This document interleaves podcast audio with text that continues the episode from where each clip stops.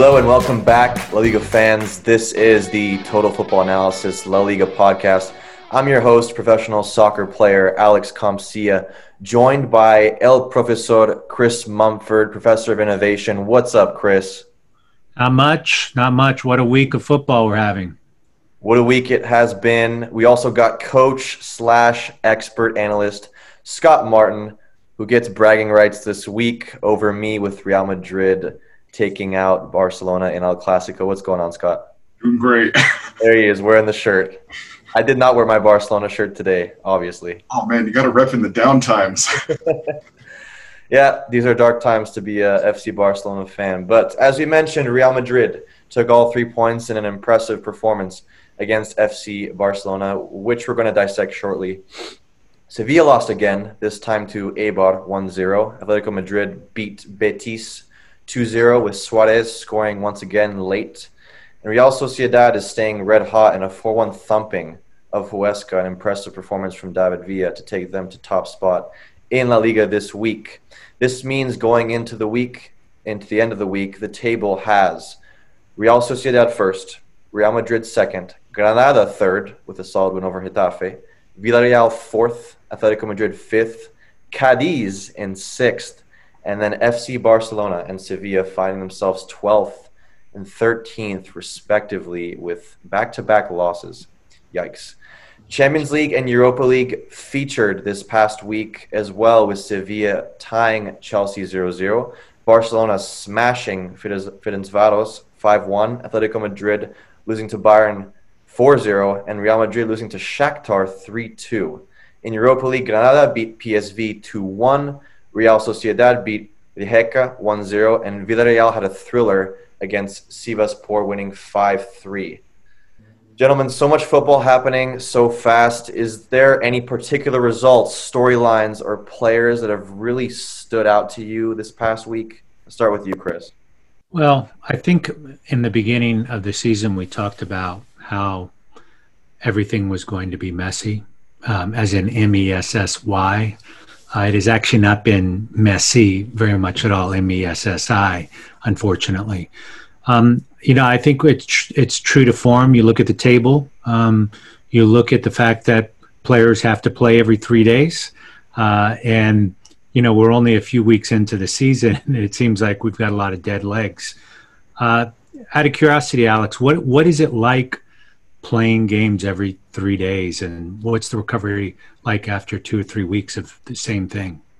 Yeah i was just i was just thinking about that earlier too. There's a lot of games in a short amount of time. We're seeing a lot of injuries happen. I mean Chiellini, we just talked about off air. It could be out for for six months. You know there's there's some injuries potentially with uh, with real madrid and barcelona too. And yeah this is this is going to be a really dark, you know, end of the end of the year, in my opinion. Um, it's it's not easy to to play, you know, every three days and expect to, you know, really improve because you know, in the middle, you're recovering, like you said, Chris. Let's say you play on Saturday, then you're spending Sunday and Monday and Tuesday just straight recovery. You know, the guys that didn't play as much might do, you know, a 6v6 or a 5v5 to stay sharp. But where you really have to be engaged is mentally because let's say you're a team like Sevilla right now who's not doing so well, a team like FC Barcelona right now who is not doing so well. You Koeman doesn't have time if we're using Barcelona's case to really turn that around in terms of getting reps in. So that's where it gets really challenging. You find yourselves, you know, in these momentum switches and if you can get into the wrong side of that momentum, you have a situation right now where you know an FC Barcelona is is not doing exceptionally well, or maybe even if even a Sevilla in La Liga is not doing exceptionally well. And on the other hand, Sociedad, Real Madrid has responded to that momentum, you know, in an upward slant. So it's it's very difficult, and I think it's going to continue to be difficult with this COVID crisis that continues to get worse. We hear about Cristiano Ronaldo, for example, testing positive and has to miss two weeks. That is crucial so we'll get into that as well. Um, Scott, is there is there anything that's been standing out to you lately in this crazy year? It, I mean, to me, following up on your point, I think one of the reasons we're so much chaos is because you, you have some teams that don't have much depth, so they have to keep playing the same players, or almost the same players every three days. Barcelona, even Atletico, there's so much rotation in these early weeks that it just doesn't. I mean, look at Real Madrid's case this past week. You know, they they had the shock loss to Cadiz. They followed that up with I think eight new players in the starting lineup against Shakhtar. Lost that game as well, and then I think you know what we see is Zidane's preferred eleven against Barcelona. So just so much rotation from the the big sides, and you can see that lack of fluid play as they're heavily rotated. And you know the upside is that maybe you preserve the legs and you have to deal with fewer injuries. The downside is that things are going to get messy, and you know that I think has to be the expectation for for coaches, players, fans, and analysts. Exactly, and messy is definitely the word of the day. M E S S Y. So let's go into our Champions League in Europe recap here. Sevilla tied Chelsea 0 0, as we've mentioned, in a stalemate. It saw Sevilla have the majority of possession with 57%, but ultimately they could not unlock a very defensive minded Chelsea led by Frank Lampard. Barcelona smashed Ferencváros 5 1. Messi won a beautiful PK after a run slot at home. Fati was in form. Coutinho got his goal as well but it saw Gerard Piqué get a weird, you know, awkward red card at the end there, um, and that means he's going to miss that Juventus game. Ousmane Dembele got his goal, and Barcelona looked looked good going into El Clasico. Um, but switching gears, Real Madrid lost to Shakhtar in a shock loss, quite honestly, losing three two. Um, the big the big deal there was Sergio Ramos got you know, he wasn't part of that back line. And I think we see a different player. We've had this discussion before in Rafael Varane. You know, poor performance from him in that game. Marcelo defensively wasn't great, but offensively was decent. And Thibaut Courtois, don't think he had his best game either, Chris, but really responded in El Clasico afterwards. Yeah, so I was the heavy rotation. And yeah, with Sergio Ramos, um, you had to, uh, unfortunately, had a rough first half. Better in the second, I thought he and Varane started to show some sort of chemistry, but by that point the damage was done. So, I think there were a number of times in the first half where, you know, we just kept seeing the two outside backs, Marcelo and Mendy, getting caught behind both center backs who were way up in the midfield pressing. And so there would be this, you know, this semicircle where Shakhtar could just penetrate right through the middle, play very direct, and, and that was their game plan from the start. So Real Madrid gave them exactly what they wanted from the get go, and we're down three nothing at halftime. But so I mean, the defensive issues at the back line that was an obvious red flag. But when you really look at the way the game was played, Real Madrid kind of played with the high press. Uh, you know, they were at least up the pitch, but there wasn't a whole lot of pressure on the ball carrier. And there were always easy outlets for Shakhtar. We saw Casemiro going way up the pitch to, you know, almost even with the forwards to help with the press. And Rodrygo and Asensio just kind of got lost in the shuffle. So Casemiro goes up to help them. Modric and Valverde don't really give the, the coverage that Marks, uh, Casemiro needed and so that fell on the center backs, and both went. And that, that's where I think you know Ramos's presence really does make that big of a difference because when he's in, he's the guy who goes into the midfield. He's the one who gives coverage for Casemiro if he has to step, and Varane covers Ramos. I don't think Varane and Militao had that worked out going into. So, big issue. Um, massive pockets of space between the lines for Shakhtar and they punished Real Madrid. I mean, that first half was ugly from Real Madrid's perspective. Hey, Scott, last week we talked about the idea of uh, basically does the Galactico model work anymore? Uh, you know, Shakhtar came in with a system and they came in just fearless and hungry, you know, kind of Leeds hungry, if you will. And I just wonder if if maybe system can't overcome Galactico, but on any given Tuesday or Wednesday, system plus intensity can. Do you have any thoughts on that? Yeah, um, I think we definitely saw that with this match. And this is a shock to our team. Remember, they were missing 10 players who were out with uh, COVID. So that's, you know, basically they're starting 11. They had like four regulars for this team. Uh, I'm trying to recall. They had all three subs were 20 or younger. And I want to say eight of the 11 starters were 23 or younger. So this was basically their B team. so they had a couple of key players in key positions, but otherwise, yeah, we saw system. We saw, I think, the hunger of these youth players to really show up and prove themselves. And you know, we saw the the trust they had in in their coach Castro. Um, so they were they were willing to sit back. They were willing to put in the work. And you know, I, I don't know if Real Madrid took them lightly because of their issues uh, you know, it's a, a, smaller club, anyways. You know, biggest in Ukraine, a team that you always expect to contend in the Europa League, but not so much in the Champions League. You know, it's rare that they make the knockout stages. Right. What's interesting about Shakhtar too is you know their recruiting model is excellent, and I don't know what scouts they have down there in Brazil, but they are able to pull out these Brazilians at a young age. And Chris and Scott, you guys both mentioned the word hungry.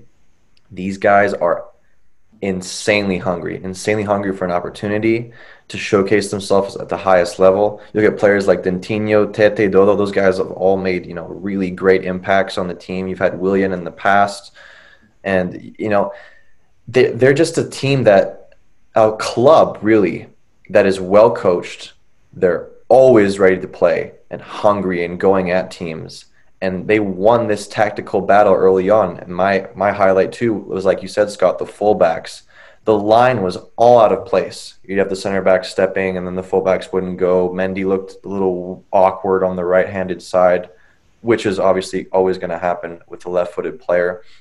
The encouraging thing, though, for me was was Real Madrid's midfield. I thought they weren't particularly poor. They were they were decent, and I know you've really been looking forward to seeing Casemiro back in the lineup. We had this discussion last week, and also Federico Valverde because he offers something different than that traditional midfielder that just sits in there. He really bombs forward and causes a lot of issues, and then I think we saw that more in, in the second half.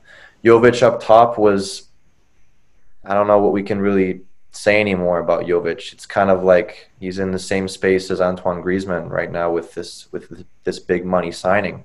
And this goes back to your Galactico point, Chris. Is maybe, that's not the model anymore. Maybe maybe that's just not it to sign these big time superstars and it, it doesn't work out. But on the other hand, you've you have had big time superstars such as you know the Cristiano Ronaldos of this world.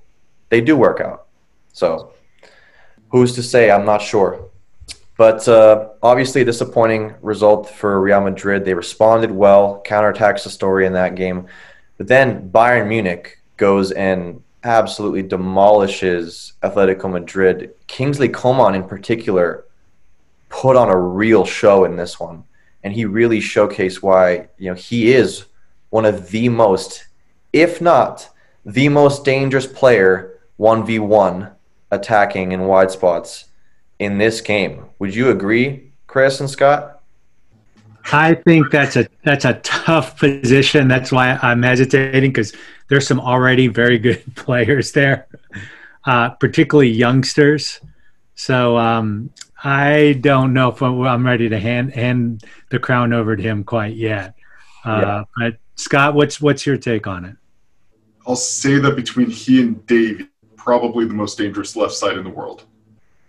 I don't know if I don't know if I'd give it to Coman on his own, but between the two of them, knowing that defenses can't overcompensate by sending an extra defender because you've got Lewandowski lurking in the box. Yeah, left side, and uh, great run by Coman on that. I think it was the first goal. First goal, yeah. Yeah, ball over the top. Yeah, Yeah, Kimmich makes an absolute you know beauty of a, a drill of a ball uh, over to Coman, making a late run on that left-handed side. I, can, I think Kimmich has five assists in his last four Champions League games, something ridiculous like that.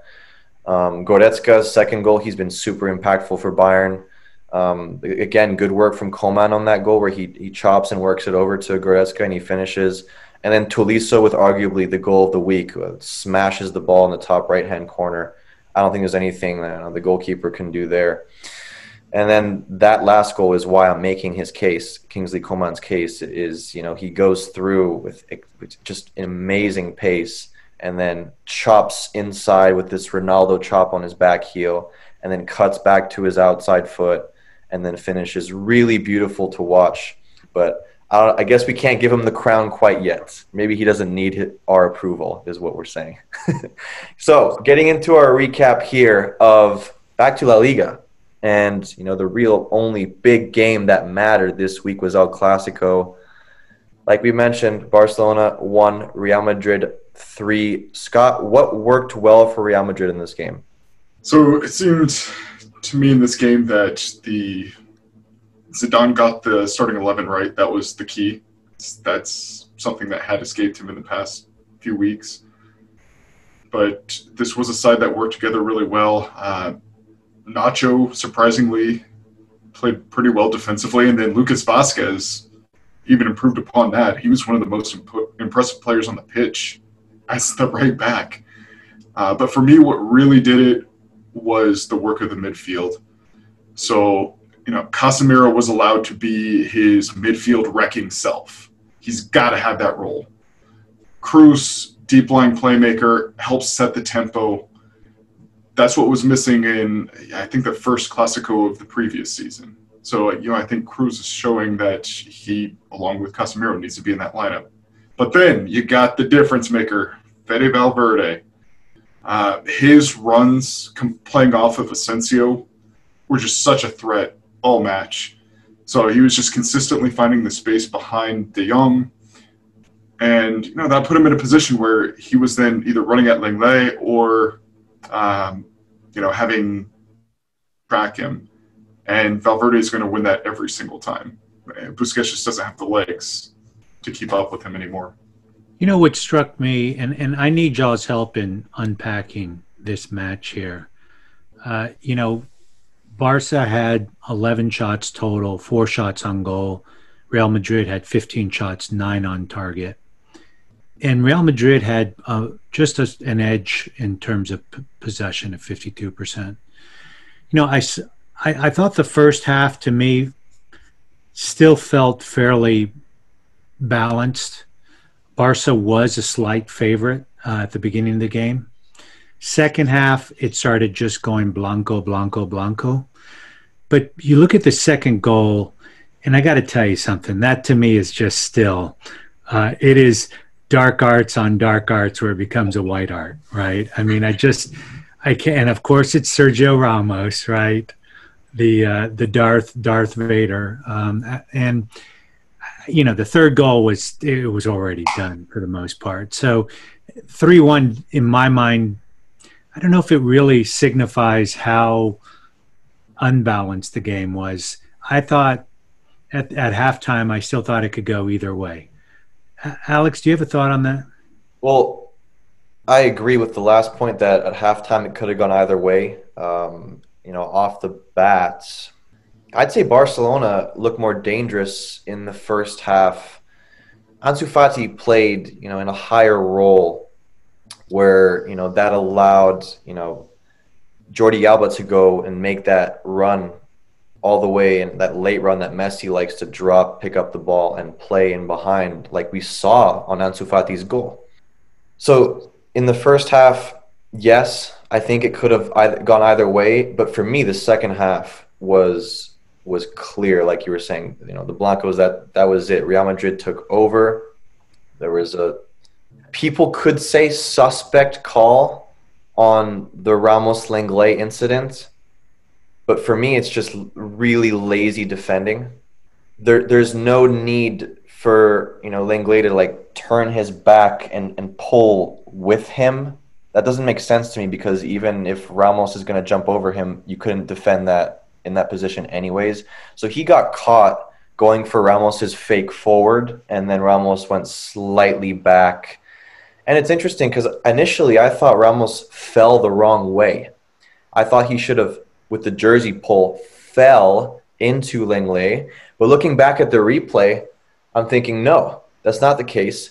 I think the case was that because the ball was actually behind Ramos, he jumped backwards to make it look like to make his own case that he could have actually made that header because he was jumping backwards. And what limited him from jumping backwards was Lenglet pulling his jersey. Therefore, for me, PK. Okay. Now in the now in the English Premier League, I see Harry Maguire trying to get signed by WWE. So I'm not sure what's happening over there, Chris. But you know, in La Liga, that's a PK, and in uh, EPL, that's not even a foul. well, I, I, you're, you're not going to get an argument from me there, but it seems like um, La Liga and Champions League has had a little more experience than the English Premier League, uh, as shown by that miraculous non-call. Um, but you know, the the Ansu Fati, Ansu Fati point was interesting in that 53% attacks were coming from the left side. And I guess on Real Madrid, it was 45% coming on the right side, which is consistent with what you were saying earlier, Scott. Um, you know, I just, I, I'm, I'm not going to begrudge it. It was a PK. I don't know if it would really would have impacted things, but that doesn't matter. It's still a PK. Um, you know, I almost wish that they would, would they would just start throwing players out of games uh, and then playing the ball from where the infraction occurred just to make it more interesting. I don't like XGs of 0.74, and I'm sorry I'm a goalkeeper. You're not going to be able to stamp that out. I, I like to think that we still have a chance because, frankly, when Ramos hits those PKs, I don't think a keeper does have a chance. So, um, you know, I don't know if I'm ready to throw Barca completely under the bus on this one because frankly, I think Real Madrid is playing pretty lack, lackluster ball, and maybe it's maybe I'm the problem or fans are the problem in that we're expecting the top 11 to play every single game. And that might have happened in past years, but in this year, we're going to see the second team play. We're going to see the U23s play to your point about Shakhtar. And guess what? There are going to be surprises that are going to happen and that might make football a whole lot funner to watch. So maybe I'm the problem in that I'm just assuming that the the the, the top 11 players are going to play all the time. Any thoughts on that? Yeah, I mean, I, I think we do as fans, as analysts, we need to readjust how this year is going to play out. And you know, even if it's not, there was still so much talent on this pitch in El Clasico. Um, and you know, there's always this, that massive storyline, the the rivalry between the two teams. It, it's always exciting, even if it's not the highest quality match. And you know, even with this one, Barcelona had what two 17 year olds playing, uh, first time since like 1948. Yeah. Yeah. Um, both teams had come into this game with a, a La Liga loss for the first time in 17 years. And then you know, it's you've got the Barcelona team in a little bit of a transition, going with uh, the younger players. Messi, I mean, Messi's another talking point. He, I mean, you want to talk about stats, three of 14 on the dribble. That's 31%. So really poor showing from him. Um, but, you know, there's so many other storylines that emerged during the game. So in this one, Real Madrid had 59% possession in the first half that one played out evenly, you know, like you guys were saying, maybe a little bit even in Barcelona's favor. Possession totally flops or, you know, swaps in the second half. Barcelona has 56%. And all of a sudden it's Real Madrid who looks dangerous. Right. So, yeah, I mean, it's the waves uh, um, in the game, the waves of momentum, the difference in tempo, the, the little tactical decisions. I think Zidane going to his bench a little bit earlier that helped. There's always so many storylines to pick out of these games. Uh, you know, I, I don't mind that they have to uh, start the younger players or or you know deviate from the starting eleven that they prefer. I mean, Alex, uh, what's your take? Yeah, I think we need to shout out Sam Leveridge, our man Sam, because he put out a really great article and analysis on this game. Um, Scott, I saw you tweet that out. That was that was great. Um, he brought up some really great points of you know how the tactical battle went down between Zidane and Koeman, and how Zidane really got his team to take care of the center of the park and immediately react to the Ansu Fati threat. Maybe not immediately because the goal happened, but you could argue on that goal that that Nacho was a little too high out of place that allowed Jordi Alba to to get in behind for honestly, let's be honest, Messi's you know biggest play of the game. Um, which is you know standard by by his standards. Um, Nacho, like you said, was decent, but we have to be really impressed with Lucas Vázquez because he comes in and I think I saw a stat where he won a ridiculous amount of duels. Like I think it was like eight eight duels he won. I think that was only less than Ramos and Varane. Yeah. So, yeah. Right, and that that's that's a ridiculous stat that he deserves a ton of credit for because that is definitely not easy when you're playing against you know that left-handed side, whether it's Fati or or Coutinho. A little more Coutinho in this game, although what happens, you know, in Messi's case is Coutinho does like to drift in center of the park, and I think that closes down space for him. Then De Jong likes to drift in the center of the park. Then Busquets is in the center of the park, and let's talk about Pedri you know, Pedri was making his Clasico debut, one of the 17 year olds or 18 maybe, 17 I think, that who's making that that start, and you have to say that he wasn't very impactful or a big presence for them. I don't know if he was the right player to go with. I'm still a Trincao fan, maybe in on, on in this case to maybe go at that left-handed side for for uh, against Real Madrid for Barcelona. But man, in the midfield, that's where you know, as Sam and Scott, you were saying, like that's where they won. As Sam was saying in his article, and as you were saying, Scott, that's where they really won in the midfield. And we talked about Casemiro last podcast and how important he would be to this game. And he dropped, took the most attacking midfielder, whoever that was for Barcelona, and put on a great performance. And then you'd have Valverde running through, Toni Kroos doing his job. And that's that's it for me. That's why Real Madrid won because everybody did their job. And Zidane reacted very well tactically, especially at halftime, to what Barcelona was throwing forward. And the reality is, Barcelona reacted too late with substitutions. Way too late. How are you going to sub on everyone in the 82nd minute? That's a, for me, one of Koeman's biggest mistakes in this game. And, you know, I'd love to hear your thoughts too, Chris, on, on Neto, because I thought he was a decent performer until that very last goal with Modric scores. I think he can hold that ball when he's going down, but maybe that's a little harsh. I want to talk a little bit about Norberto Murara Neto, okay? 31 year old goalkeeper, journeyman goalkeeper, uh, he started out in Brazil with his home team, Atletico Paranaense, went to Fiorentina, Juve, backed up Buffon uh, for, for a couple of years, Valencia, and Barcelona. Now, he had six saves, four of which I would say are super legit. Do the math three plus four. This could have easily been a five, six, or seven one match if it weren't for the keeper. So I think there's something to be said about the absolute chaos of that final goal. But the game was already lost at that point. And I would just say that I'm just happy to see that kind of a loyal backup gets his chance in the El Clasico.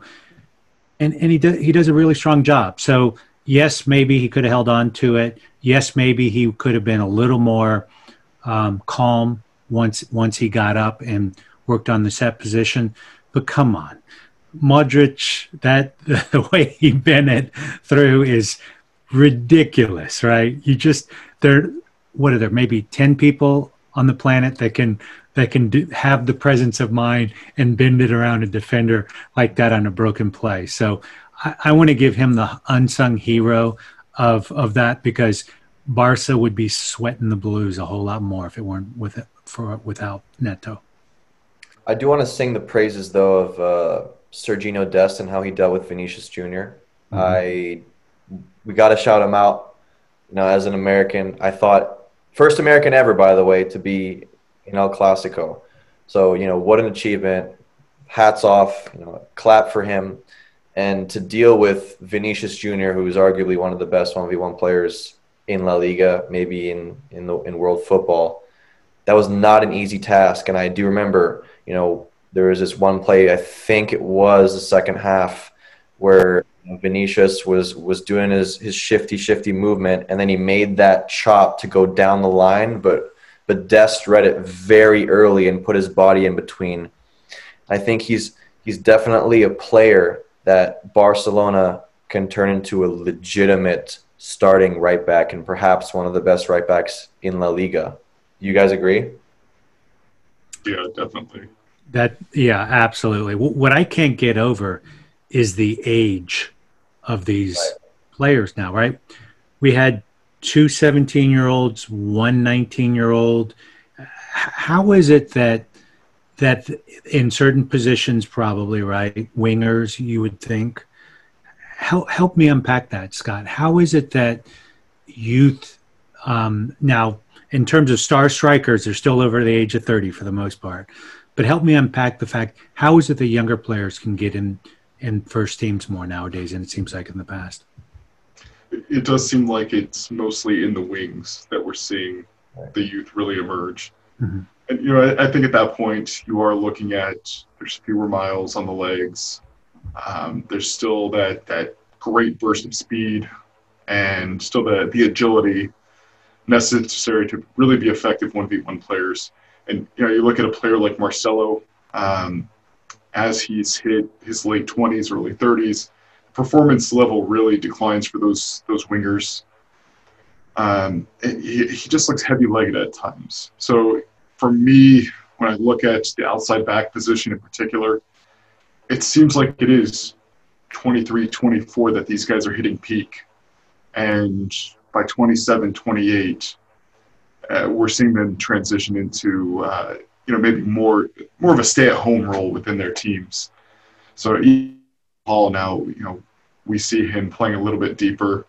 Jordi Alba for Barcelona, I think he mostly stays higher up the pitch and doesn't have responsibilities, and that's where you, know, you get a guy like De Jong who is tasked with covering for him. Right. So as they age, yeah, you, you need to so, Alex, I know you have the legs of a 19 year old, and in, in your position, they don't peak until what is Sergio 31 now or 32? So, you got another decade or 12 years to play ball. Yeah, I was just thinking about that. Right. I think Scott makes a good point. It's easier to put, and I've seen this in my own career too, it's easier to put very young players in attacking roles because the risk is is not as high. I think it comes down to that. When you put in a young goalkeeper and I, I, always think back to to David De Gea at Man United when he first came and he wasn't even close to being developed. And you know he may be making a ton of mistakes, especially on on those crosses coming in because he just wasn't ready. But when the coach really backs you, if you're a goalkeeper or one of the defenders, and in this case, I think uh, Sergino Dest is really getting backed by the manager, you can start to see, you know, they play beyond their years. And all of a sudden, that really you know, starts to get extremely encouraging. I think of Alphonso Davies' situation because they can all of a sudden, I'm talking about market value, they can erupt. And now Alphonso Davies, you know, clause to leave is I don't even know how much money, but he is such an asset to that club, not only on the pitch, but, you know, off the pitch as well. And he's what, 20 years old? Like, come on. That's the encouraging side, the business side of bringing in young players and you know making them in, or growing them into these these these big time stars. But going back to your point about that being in a center back or defensive role, that's somewhere on the pitch where you got to be 10 out of 10 do your job. Goalkeeper, same thing. For me, it's even more crucial 10 out of 10, maybe 11 out of 10 do your job, right? And I think maybe look at a young Varane, that was a special player and to come in and just you know play with that extreme confidence. Look at a young Kunde for for Sevilla, another special player. Garcia for City, who potentially might go back to Barcelona. Has to be said those those players are are difficult to find, but you do still see, you know, the center backs and, and especially in those the right back and left back more often than center back is young players making more of an impact in world football for sure. Alex, I mean, for you, is it more of an issue with tactical intelligence at that age that hasn't developed, or psychological maturity? You know, showing up every day. I don't know if it's technical. Um, I think it's it's more of a confidence factor slash mentality slash tactical awareness. So I think technical is where they might actually be at the same level, maybe even a little more superior, because you can ask them to, you know, maybe do some 1v1 defending. They're really good in training, or maybe they're really good at hitting the ball diagonally with both feet, or good at finding the entry ball, or good, really good at heading the ball out. But then you put them into a game situation where there's a lot of pressure, where you're, let's imagine you're playing against guys like Diego Costa and Suarez. If you're playing Atletico Madrid, it's a whole different animal. For me, it's the it's the mental side of the game more than the tactical and maybe too a little physical when you're a center back and you're really starting to grow into your body at you know maybe 23 24 and you start to hit your peak when you're like 26 27 28 if you're ramos in this case 30s or other players too 30s like Chiellini too like it's it's experience and understanding you know where to move i think that's that's really the key um, side of the game and like you know, like Chris says for goalkeepers too. That's this. It's the same thing for goalkeepers as well. But young players, like we said, are definitely making a, a massive impact.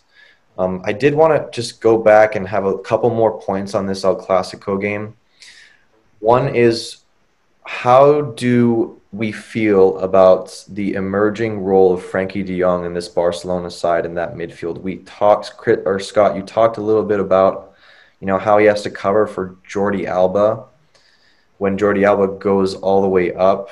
But with Busquets' defensive per- performance or really lack of performance, what does that mean for De Jong's role? Does he need a different type of player next to him in order for this Barcelona side to be more successful? Yeah, I think so. Uh, they're asking way too much of him right now. He's, I don't know. I mean, Alex, from watching, do you think he, he fills more of a, a an eight role, like a box box midfielder? Because that's yeah, and that's just see. Right. And I'll answer that too. Is I don't think that's his role. If you look back at Ajax, you know his role is not to be this destroyer. He is a exceptional creator, and he does win the ball back a decent amount.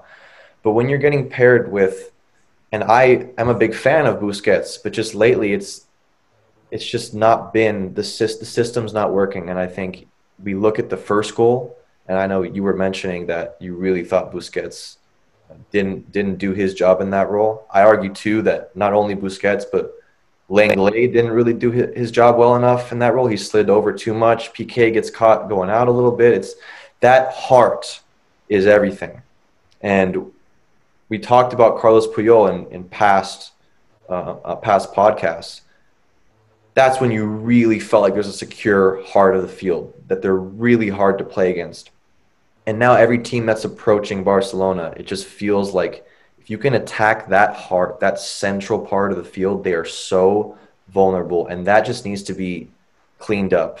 I do not know the answer to that question of how it can be cleaned up if it's just literally getting all new personnel.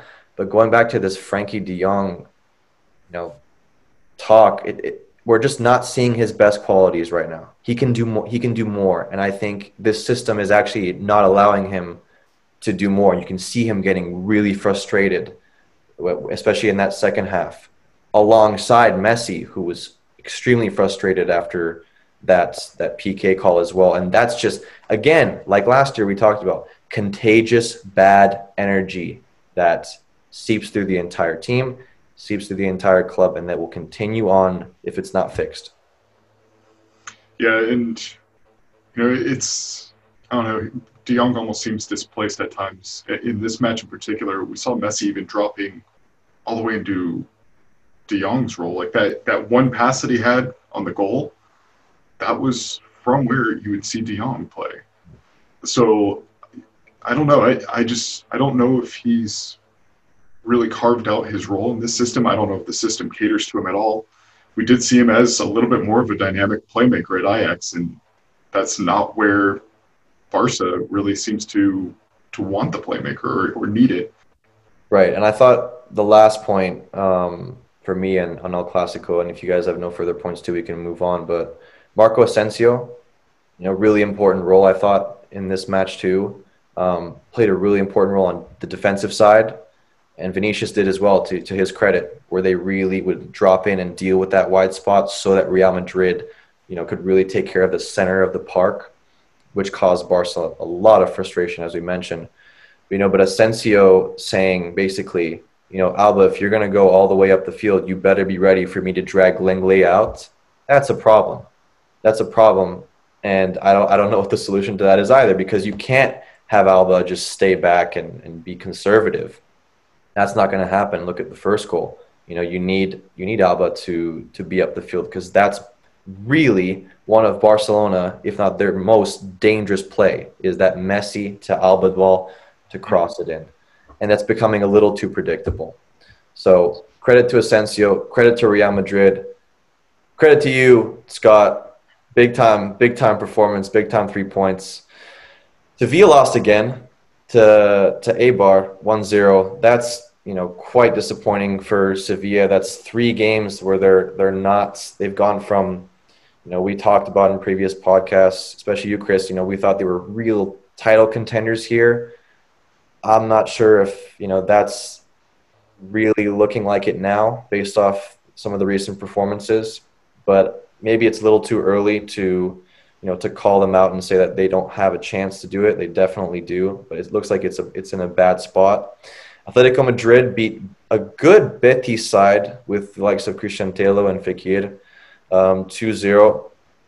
Suarez, man, he's back on the score sheet again. You know, what can, what more can we say about this player in this system, guys? It looks like he's really fitting in. This is all I can say. He scored four out of Atletico Madrid's nine goals. And uh, Barca's got nine goals, and that puts them about fourth or fifth in terms of goal production. I just, I, I think it was a, it was a foolish mistake. I, I've, I've understand the need to go young, but if you need to win, particularly in a transition year, funky year, I just feel like it was a, tre- a tremendous loss to Barca and a tremendous gift to Atletico Madrid. You know, go Atletico, I guess, on that. Absolutely. Let's preview some matches here. Um, we'll briefly preview a couple of La Liga matches. You know, before we dive deeper into some more, let's be honest, exciting Champions League fixtures. Uh, the big one for me, guys, this week is we've just spoken about Sevilla. How will they respond against a struggling side in Bilbao, but a side that definitely shouldn't be taken lightly? What do you think, Scott? Yeah, Sevilla will have much of the ball in this game. Though they've struggled this year, they, they do defend against the counterattack pretty well. So I, I think they'll have enough to see off Bilbao's attack, especially since Bilbao is not exactly uh, known for lighting up the scoreboard. So, you know, for Sevilla, can, can, they break through? Can they get around that low block and, and show a little bit more of a, a lethal quality in this match? Because they really should have beat Eibar. They, they had three or four really good opportunities in the second half that they just didn't close out. I think Diego Carlos missed from three yards out in this one. So, I mean, they, they should win this game. But again, this is 2020. Who knows? Who knows indeed? Who knows indeed? And Real Madrid take on Huesca. Barcelona take on Deportivo Alaves. I think it'd be a stretch to say anything less than an easy win for both groups. I don't know if I'm being disrespectful to those two teams. I hope I am, and they're interesting games. But I don't, I don't really see anything less than a win, Scott. What do you think? I would say is watch out for Huesca's low block. Okay. They managed to hold Atletico Madrid to a 0-0 draw and looked fairly comfortable doing it. And that's Barcelona's kryptonite. So watch out. It it really is. Low blocks have, have caused Barcelona a lot of issues, especially in this last year. Speaking of potential low blocks, Barcelona has to face an Italian team called Juventus on Wednesday at 4 p.m. Eastern Time. Um, perhaps one of the kings at the low blocks and counterattacking the Italians, not only Italians, but Juventus as well. Chris, Scott, what can we expect from this amazing, supposed to be incredible matchup and tactical battle here? I'm going to give you the, the the top line stuff, and Scott, you could you could pick it up from there.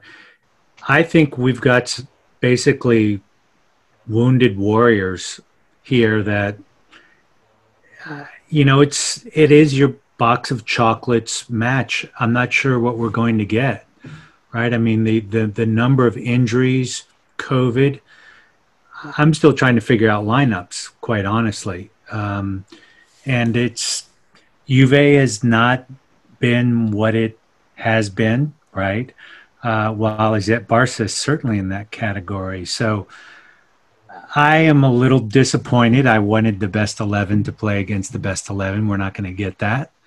Um, but Scott, help us unpack that a little bit more. Yeah, Chris, you're right. Definitely a rough start for Juve. Two wins, three draws in five games. Um, still a 10 to 4 goal differential in league, but it, it's really the absences in this game that will make such a difference. Yeah, Alex, you already mentioned Piqué's out, picked up the red card. Uh, Ter Stegen will still be out. And you've also got Umtiti, who's out for this match. So Right. I guess, you know, Araujo slips into the starting lineup. Definitely. Um, same case for Juventus. They're just running out of center backs. Chiellini, uh, Bonucci, and De Ligt, or De Ligt all out for this match. Um, so I think you see Danilo slide in. Um, but yeah, I, I think for Pirlo, it's you know what kind of a starting shape do you go with, especially knowing that you don't have Cristiano Ronaldo up top. So it, it- this game's a wild card. Uh, Alex, I, I'm really not sh- not sure what to I'm really not sure either. Um, you know, I'm hoping this is an opportunity. I'm looking at it from a player perspective.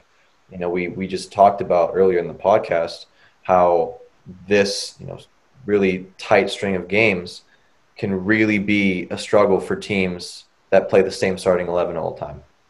Now, this can absolutely be a chance for someone to make their case. The players that are not in the starting eleven and that have maybe one or two days of training in between where they only showcase a 5v5, 6v6, 2v2s, 1v1s.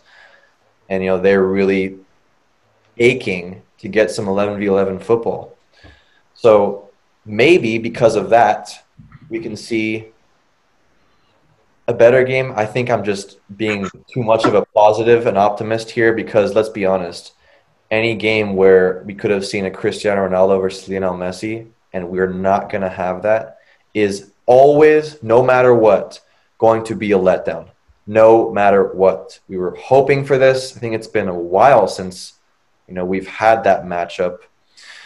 Coutinho is also out. I'm not sure if you mentioned that, Scott, but apparently he's he's out with a hamstring injury. Umtiti just recently said that you know the only club he wants to play for is FC Barcelona after all that long transfer talk and them wanting him out and his poor poor performances.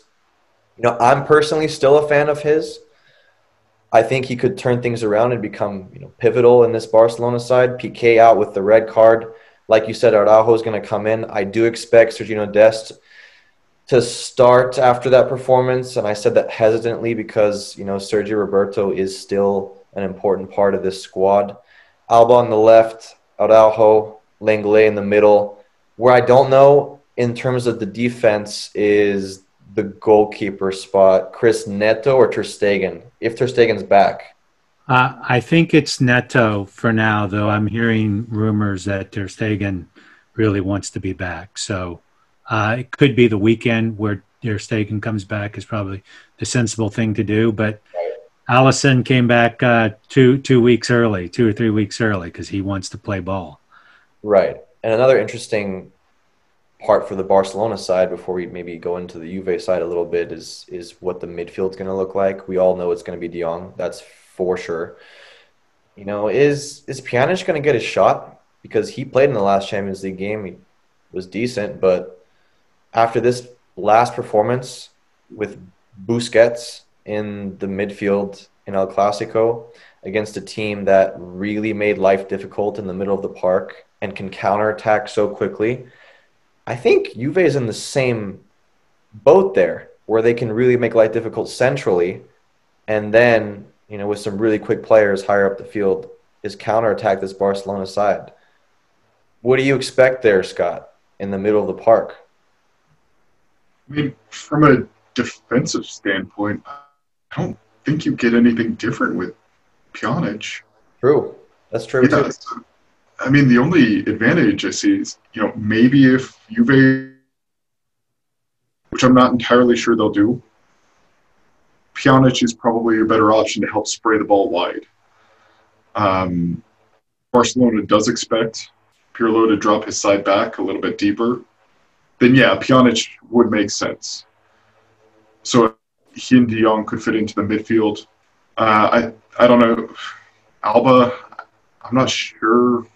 So my argument against Alba is that he is coming back from injury. He is a little bit older, so maybe you move Dest to the left, have Roberto on the right.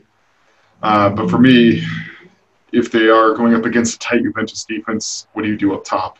Because that's that that is still an issue. Does Griezmann play? Right. Uh, I don't think Griezmann starts the game. Um, I'm looking at Fati. I mean, that would yeah, that would be a a really you know big slap in the face from Koeman to tell Griezmann when Coutinho is out injured that he's still going to remain on the bench. I'm going to say the same thing again. I should I think I think it should be Trincao, Messi, Fati. That's my opinion. Um, I don't know if I think Griezmann just closes the field too much in, in that in that situation. But maybe he comes on and, and makes a, a, massive performance. What I'm interested to to see is is this Juventus side with Alvaro Morata looking decent, right? He knows this team very well. He obviously played in he's Spanish. He's played in the Spanish league a lot. I think he causes a lot of problems for these center backs. Paulo Dybala right behind him too same thing. Aaron Ramsey looks decent. Okay, not not in his best form. What about Arthur? I'm, I'm questioning. Can he even play in this match? Is there a specific clause that says he can't play against his former Barcelona team? I don't. I'm not aware of of that at all. I think uh, he's going to have a little bit of uh, extra juice, right. just in the same way that I think Dybala and um, Morata are going to have, where it's the they they want to be shown love, right? And this is their opportunity to be outside of the Ronaldo shadow, uh, and for Morata to say, "I'm, you know, I am the real deal." Um, you know, at Juve, he was very much beloved. wasn't necessarily the most prolific goal scorer on his first stint, but he made some very high-profile goals, particularly in the Champions League in the past. So there's plenty of love there for him, but he wants to earn it in this unique situation. And I'm curious to see how their offense is is is is run. You know, it, it hasn't been running great without Ronaldo, quite candidly, in the last few matches. Right. And know, I'm really curious too to see. I think the biggest question here is how is Andrea Pirlo gonna respond tactically to this Barcelona side because he is probably one of the smartest players to ever play the game. His soccer IQ is so high, and he really sees you know everything. You know, as a player, obviously in the middle of that park. But I, I, you know, I have to assume that he knows this Barcelona side very well. I read his book, I think, therefore I play, and he actually almost signed for Barcelona. He had a secret meeting with, with Pep Guardiola. He was this close to signing, but ultimately, I think he was going to be the fourth midfielder we'd have to rotate with Iniesta, Xavi, and Busquets. So that wasn't, you know, that wasn't his destiny. But I think it's just going to be really interesting to see how he thinks Barcelona is beatable. And if that's the same way that Barcelona is beatable in the mind of Zinedine Zidane, in the mind of you know some of the smaller teams in La Liga that have caused them problems, maybe in the mind of Sevilla, although I don't think that's how they're going to approach it, maybe in a Sevilla sense. I'm just really excited about that side, the tactical side, where maybe he thinks maybe just the solution is just to sit and low block, and that's just how it should be. That's how Barcelona loses. But then it becomes a, a point where I think for Barcelona's case, it becomes a little bit of insanity where you're how are you going to lose to low block teams all the time? All the time. I think that's a little too much, but you know, more frequently than you should be losing to low block teams. I just I just don't know how you can continue, you know, to have those specific same problems. And I think the problem lies in the stubborn philosophy at times to not change with the evolving way football, you know, is going into. Am I am I making a, a decent case, Scott, or is it is it just yeah? So, I mean, for me, I think Juve goes with the middle block. Uh, maybe sets that midfield line of confrontation, and they just is having numbers behind the ball because the midfield they do have. You know, it's maybe not the most creative, but when you look at Arthur Rabiot, I, I think they'll look to be hardworking in the midfield. My question though is, you know, what do they do with that back line? And because they have so many injuries with that back line, does that force them a little bit deeper? Mm-hmm. Um, so, you know, maybe they go with the low block, Alex, because they know it works against Barcelona and because they have so many injuries. Um, but yeah, do they go with three like he has in uh, the recent past, the three four one two, or does he drop back to a, a four back system because he only has two healthy center backs, or really one and a half with Danilo? I don't right. know. No, I expect, I expect the back three. Um, I think Cuadrado and Bernardeschi fill in on the the wide wing back spots and create that five, and every, everything goes a little bit more centrally.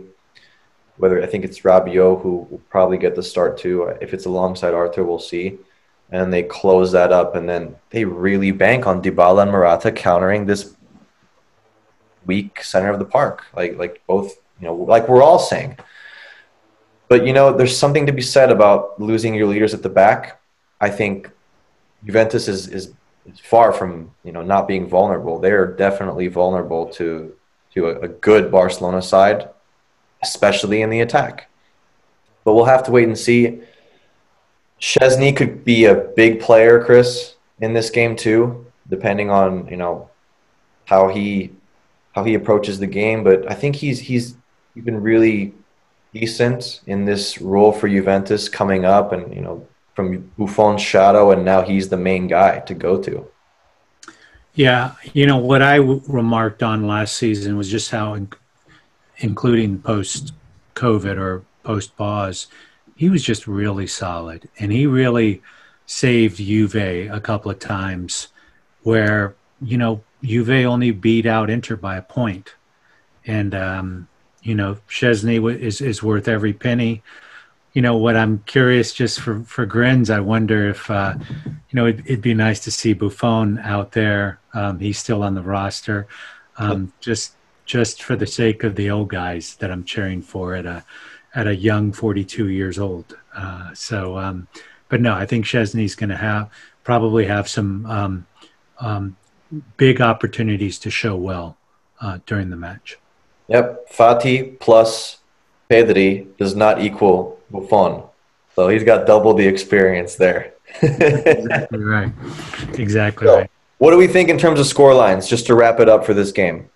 Chris? Uh, I think it's going to be 2 1 either way. All right. I'm saying a 1 1 draw. I'll go 2 1 Barca. All right. Man of the match. Fati. Fati. Chris? Easy. Szczesny. you really want to say Messi, don't you? Uh, I want to say Messi. I'm going to go with Messi. Yeah, I'm going to do Messi. I was going to say De Jong, but I thought about it and I just don't think that can happen in this system. So we'll have to see how that game plays out Wednesday, 4 p.m. Eastern Time. Make sure you tune in. Atletico Madrid takes on Salzburg, not Red Bull Leipzig, Red Bull Salzburg, and not Red Bull New York, Red Bull Salzburg, because there's a lot of Red Bulls out there. So, what do we expect after their thumping from Bayern? Is is that not even going to be in their mindset at all, Scott?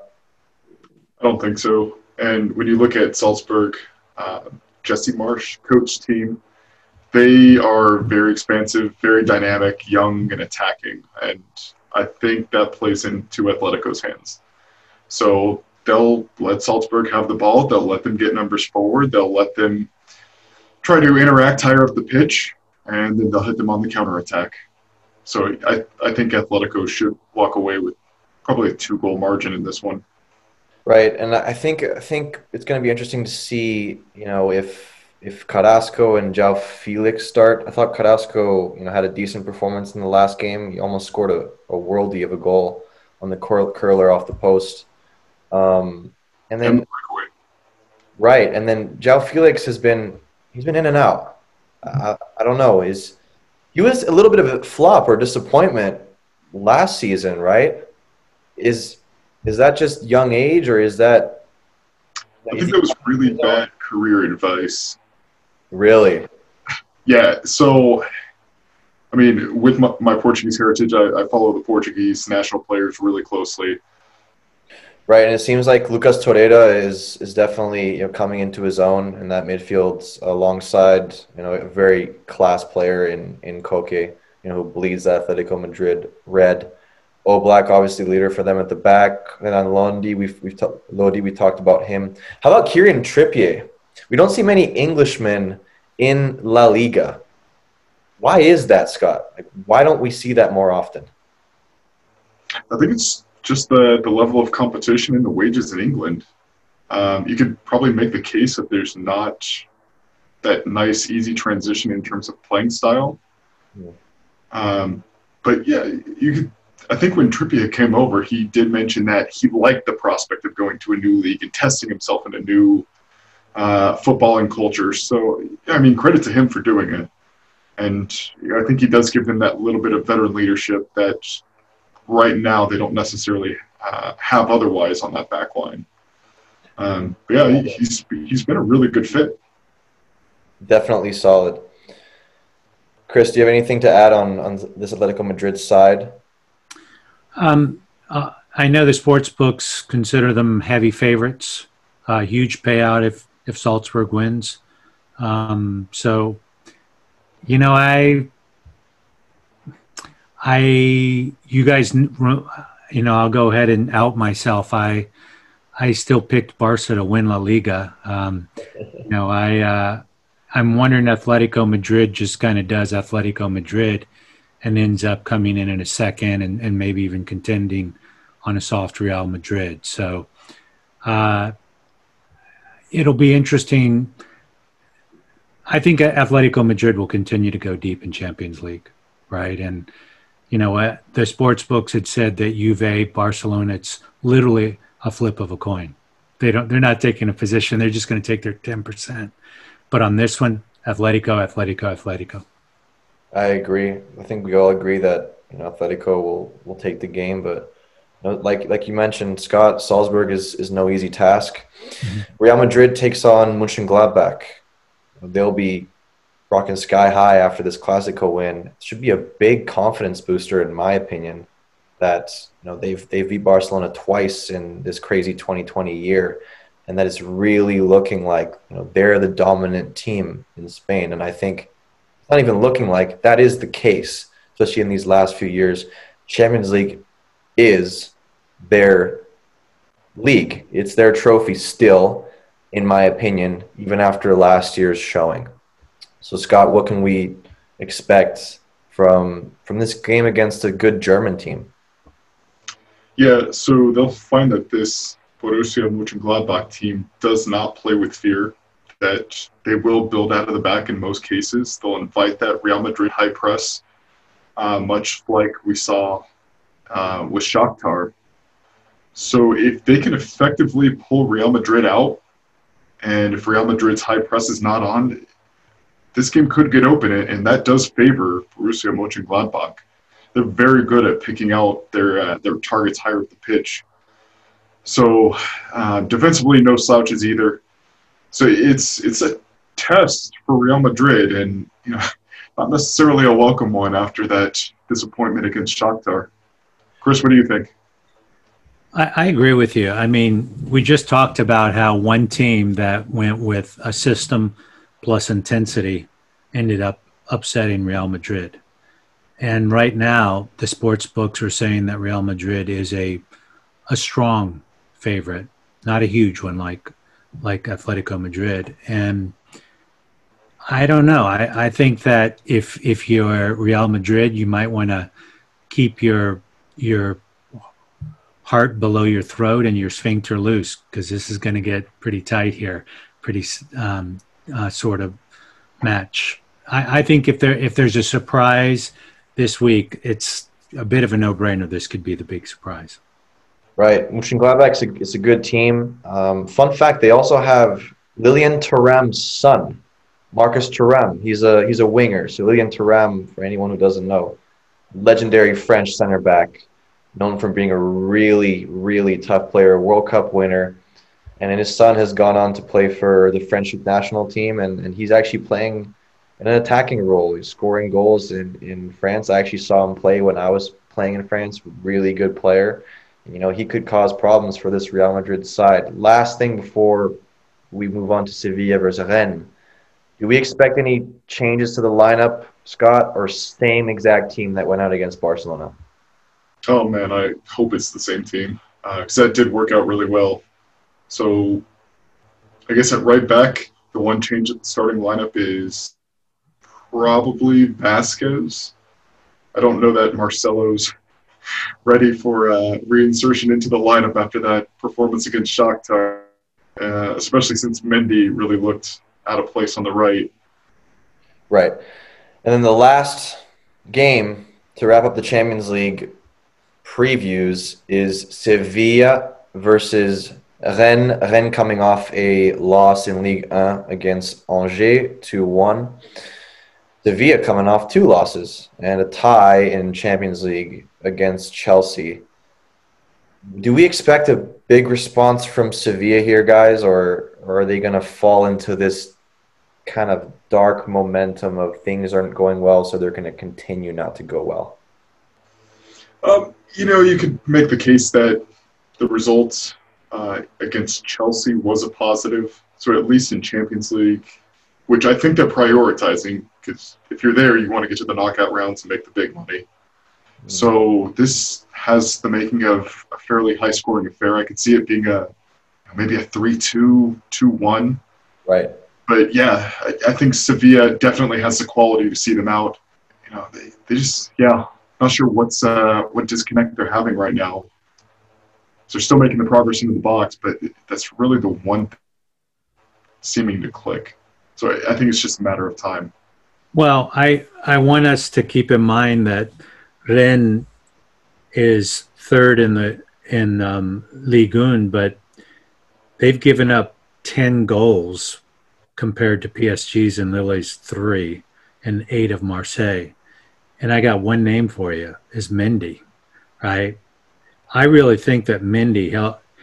I mean, it put Rennes on his back and, and carried him into the Champions League uh, this last year, and he's not there now, uh, which is Rennes' uh, loss and and Chelsea's great benefit. So that's where I see that Sevilla.